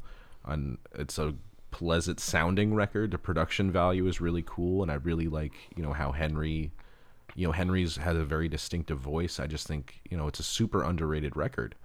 Yeah. Um, but going from you know I didn't really get my first paycheck from a band until I was like 32. I'm 34 now. you know, like I, I did. I mean- did, I, I did touring for free, and I'm sure you know you've done it for, you've done it the same, you know, for, fucking, yeah, for Yeah, I mean, almost have 10 to- years. I toured for to- free for almost 10 years. Yeah, you definitely financially you end up eating shit a lot of the time, just in order to kind of because it's not really the exposure thing that you're working at. It's more over time you just build up um, your rapport base with different people within the industry, you know, and that stuff Yeah. is the thing that usually pa- it usually pays off in the end. Like if you you've got a good reputation, you know. Like I mean, my thing has always been like just to kind of always be on time, be professional, just do every job as well as I can, and and and just not be a pain in the ass, or at least just try and be a laugh. You know what I mean? Like try and lighten the mood Yeah. a little bit, but still be on it. You know. Yeah. Um, rather than kind of like take yourself too seriously and everything, and then you just fucking. Oh, I don't take people up. myself seriously at all. You no, know no. that. That- yeah, that, that's the thing. You know, like you want to be like at least someone would, uh, be like, well, if I have to work with that guy again, it's like fuck. If you got someone that dreads being in your company, I mean, that's not a good start either. So, no. um, And be nice yeah. to your fucking crew as well. That's one thing I got to say about touring dudes is be Yeah. nice to your crew. I mean, not that Andy Andy is very nice to his crew. I'm very nice to our crew, but I'm just saying like I've seen it over the years.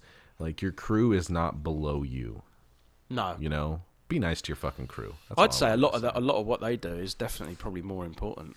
I mean, Yeah. you know, they We look show after up. you. You know, yeah, exactly. They look after you. They make sure everything's cool. They, you know, it's like, especially when like you, you roll out of your fucking bed at like 12, 1 o'clock, and people have already been up since like five, and you walk in and the whole thing's been completely rigged up and everything's done. And Your guitars are all in tune with fresh all- all the- strings. Exactly, yeah. All the techs have been out and they've fucking done all this stuff, and it's like you know, makes you feel lazy that you you, you just Oh, you yeah. have, all you have to do is just walk up on stage, someone hands you a guitar, and then for the next hour and a half, it's all about that, you know.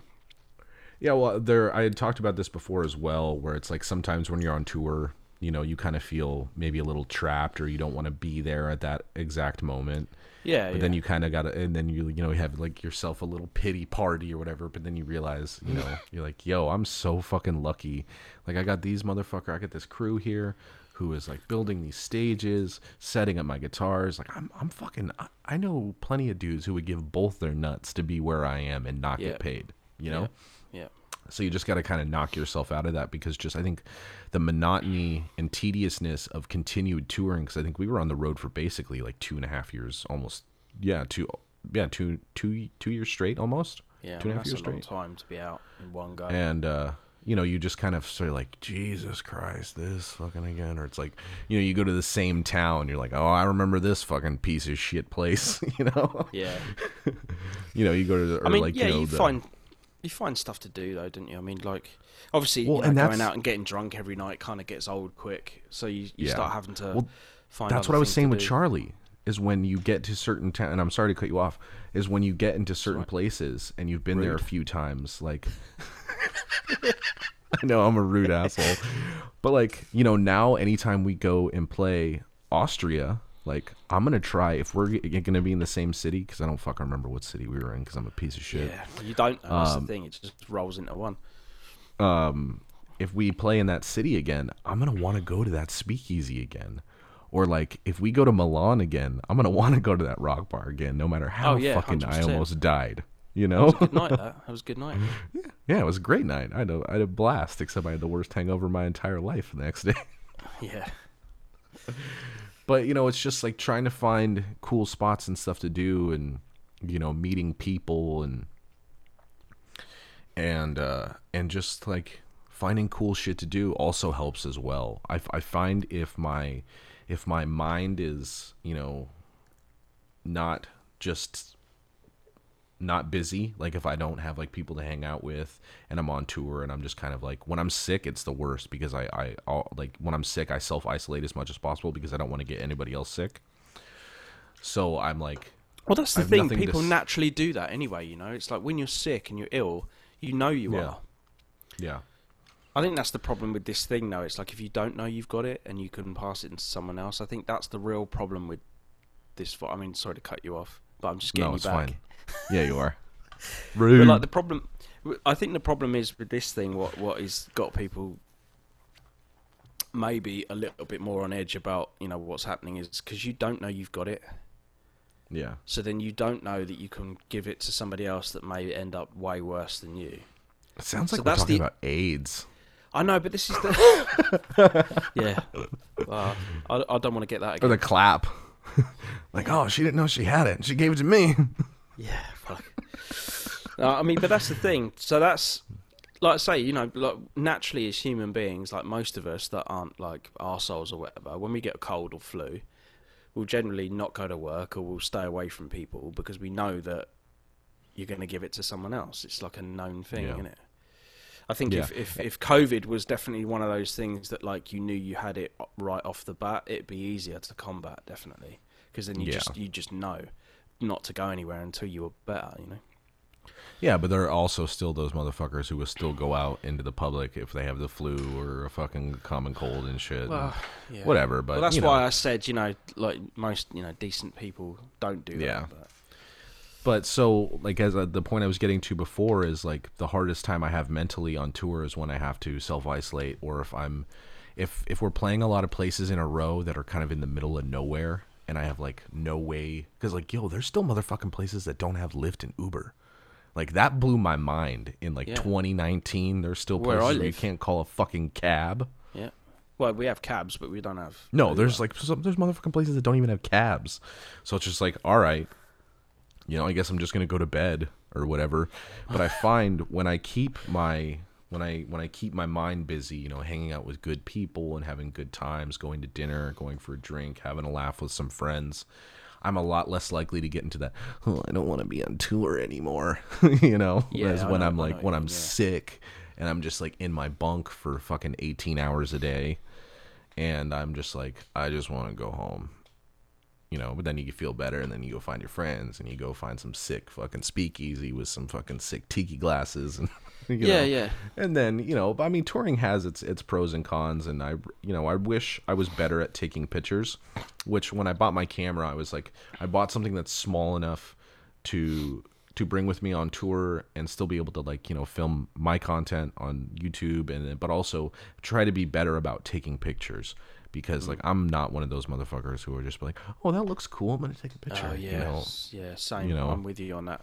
Not that it's. so I was like you know what I'll bring one I'll bring my shitty little Canon that I have and you know maybe maybe take some fucking photos and shit and and be better about you know making notes like originally my plan a couple years ago was to write down every place that we were touring and find something that I liked there so that way when I could go back I was like oh, okay we're going to be here I ate at this restaurant last time oh but I made a note that there was a place next door that looked cool or there was a bar down Oh, the yeah. street See, or- that's that's a good idea. but it's like I'm not I'm not going to do it as great as an idea as that sounds like me actually doing it I haven't done it yet Oh, you haven't, right? I was going to say it No. sounds like a fucking really well organized, good idea. You know. So, but I think when when we start touring again, I will. I'm gonna start making like a touring journal, and then maybe one day I can fucking release it to the public and be like, oh, here's here's where we've been starting from this year to this year. Yeah. These are all the notes I've made about the restaurants or bars or gyms or fucking whatever cool things I went and experienced that day or found and and then, you know, I can keep it for the next time I'm going to be in that area because that's what touring Yeah, yeah. is is you know, at least once or twice a year you'll be in a similar area, you know. Yeah, I mean, I guess the kind of world just ends up becoming a lot smaller. You know, when you visit places more than once, and it's like, oh, we're back Yeah. here. You know, and it's I mean, fuck, I've been to the Czech Republic like 4 times in 2 years, you know. it's like one of my favorite places to be, though. Like Me too. um, Germany, I, I, I've a, I've a really, I really love Germany as well. And there are certain things about the UK. I'm not the biggest UK fan, no, nor am I. but I have found a few things more recently that I'm like, okay, this makes me actually enjoy the UK a lot more. Well, Tesco's like, going and to- Sainsbury's. Yeah, Tesco, Sainsbury's, Wagamama, Nando's. You know what I mean? oh, mean? Waggers, fuck! I went for them the other. I went for one of them the other day because they shut the one round there. till recently, and we were just out. Um, yeah, it's amazing place. I don't even. Yeah. Um, yeah. you don't have those over there. No, I think there's. Oh, actually, I think there's one in New York. Oh, I could I could okay. be I could be wrong though, but we know we definitely don't have no Nando's, man. And you know I got to get my chicken wrap with mash like ah, anytime yeah. where. but you know I'm, I'm, I try to find you know like I really enjoy Czech Republic. Ah, it's cheap. You could just drink so much for so little and eat Yeah, for and so much for own- so little. and their own homegrown beer as well is is Yeah. You know, I'll drink that here. You know. Yeah. And then, you know, fuck, where have I been a bunch? Like Poland, Germany. I don't I don't even fucking remember, but you know, there's just certain spots that I connect with a lot more. And it's like not all of Germany, but like like Cologne and Hamburg are like two of my favorite spots in Germany. Yeah. And then but yeah, anytime we're in the Czech in the Czech Republic, like when we're in Prague, it's you know, I it, it almost feels like a like a like a second touring home because we've been there so much and I'm just like I know where every fucking thing in this town Yeah, is, you know. easy to get in trouble there. It's easy to get Yeah. in trouble most places, but Germany as well, especially in Cologne. if you Yeah, or I mean Hamburg, you got the Reeperbahn right there, you know. Oh yeah, yeah. So uh, before before I let you go here, Andy, I just wanted to say thank you for your time. I appreciate you coming on and just chatting with me. And um, is there, uh, if you want to tell my listeners where they can find all of your things, your social media, your YouTube? Uh, well, the best place is um, Instagram. So Andy James Guitar. You'll know it's me because it's got the old blue tick on it and a stupid picture of my face.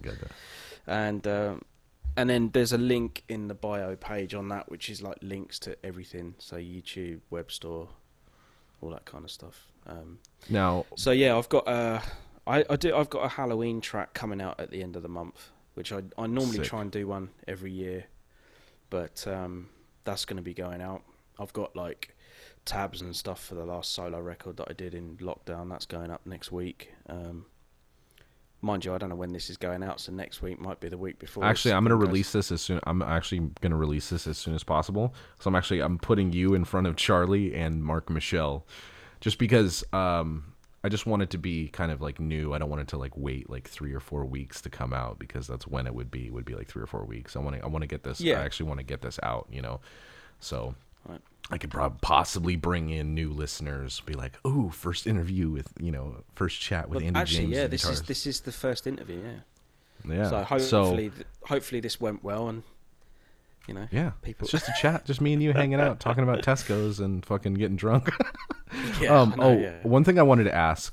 Um, so you're an American football fan. no, Um, do you? I don't. I don't do know you- anything about it. I just like the, the gear. I just like the. Oh, that the, you just like the. Are, are you going to get a custom Andy James Five Finger Death Punch jersey now? Uh, well, I kind of have. I got like this red one. I don't know if you saw it. Um, they I, posted. I saw I saw it in the picture, but like you can go to like NFLShop.com and get like you know, you know you could put James on the back and then have like the 05 and any any of the because I know Well, you it, like a it lot of the- has um, it has uh, five FDP written on the back. oh okay I thought I'd, I'd try and do something that was a little bit more inclusive of the band rather than just just yourself put my own name on there. Yeah. Just Um, be a, be a selfish prick. Wh- wh- which are your favorite jerseys? the, the Raiders ones, right? Aren't the Raiders ones your favorite ones? Yeah, the the the because it's like black and white basically. Um, Yeah. but I just had, it's got like the number 33 on it, which I didn't realise until recently that that's quite a sort of um, number that's got a lot of dodgy things attached to it. Whereas for me, it's just a lucky number. But uh, Yeah. so it doesn't mean anything political or otherwise. It's just it's a lucky number for me, and I I got like that one done because I got a lot of stuff with the number 33 on. Um, Fuck it. It's just a number. it is just a number, yeah. But the red one is like a five thing, um, so it's Yeah. like related to the band and stuff.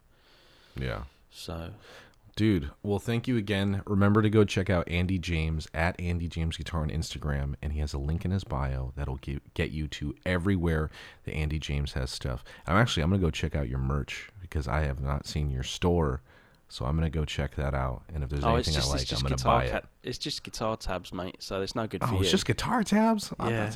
There's not enough put some Andy- strings. Well, you haven't got enough strings. That's what I'm saying, mate. You need you need Well, two more. get some get some fucking t-shirts or something, dog. Get a Teespring and get some know, t-shirts I'm made. fuck- do you know, I am absolutely terrible with all that shit because I'm just not a merch person. You know, I'm not like, oh yeah, fucking Get your buy fucking this, buy pick that, buy tins, dude. I'm not like you, man. Where I fucking, you know, what is it? The fucking conch monster or something? What is it? Cyberconk. That's it. Conch monster. There you go. Conk monster. Don't spell that wrong, will ya? I well, dude, I get bored and I'm just, you know, like my, my my thing with being on stage is I throw my picks Yeah. and I probably throw out 10, 20, you know, not obviously I didn't have the budget to make a, a shit shit ton of picks to like throw out a bunch every show, so my picks are pretty limited. And because I love throwing picks out and you know people's faces when they catch them and they get all excited and shit, so that's why I started doing this store and I was like, you know, I'll just make quarantine style picks and I went from you know just having the original two designs to I think fuck I think I got like 14 designs now and fucking four t-shirts and I mean the t-shirts aren't really for sale anymore but if you want some I'll have some made and send and send to you Okay. um, but uh cool. but it's just something fun to do and for a little extra Yeah, I mean, I know. I, I just, I just never Dude, got paid for this laptop that's doing this fucking podcast. This fucking Oh, well, there you four thousand dollar MacBook Pro. Fuck. well, maybe I should get some t-shirts done then. Fuck. Dude, Um, get dude, get some t-shirts. Talk to Dunlop about doing some pick tins, man. Just do. I mean, dude, you'd be Oh no, we did that. So we we did the peak tins before, but I had such a bad experience with the postal service here, and there was a whole fucking nightmare to do with that. I'm just, I think, I think what it is is when things go wrong, right, and and customers, I, I don't know what it is like. For for me, maybe I just come off as some sort of like modern day shred version of Fagin from fucking Oliver Twist or something, where I'm like, people think I'm just trying to fucking steal money off of them. I'm, I'm, ne- I've never been about that.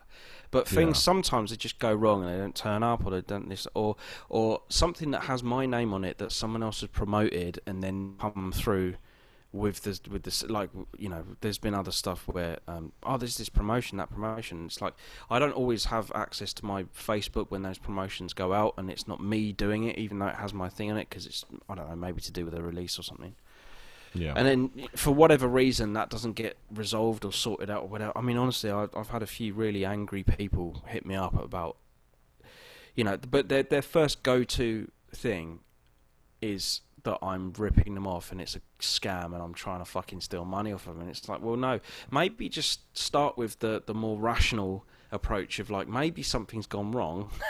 And yeah, and just I- like you- I'm just gonna and you check just in just in case. yeah yeah and just and just find out. But no you know some some of them they just luckily straight for the throat. luckily that hasn't that hasn't happened to me. I've had some really you know a lot i mean um, my my customer base is our fan base and they've been really understanding and you know way more understanding than they probably should have it's in certain points but um but yeah that's that's fucking dry. You know i'm i'm very lucky that i haven't had to deal with that kind of stuff. But also also the one thing i'm going to urge our listeners to do is to go to stltones.com and buy andy james's suite. It's literally the best 5153 amp simulator out there right now.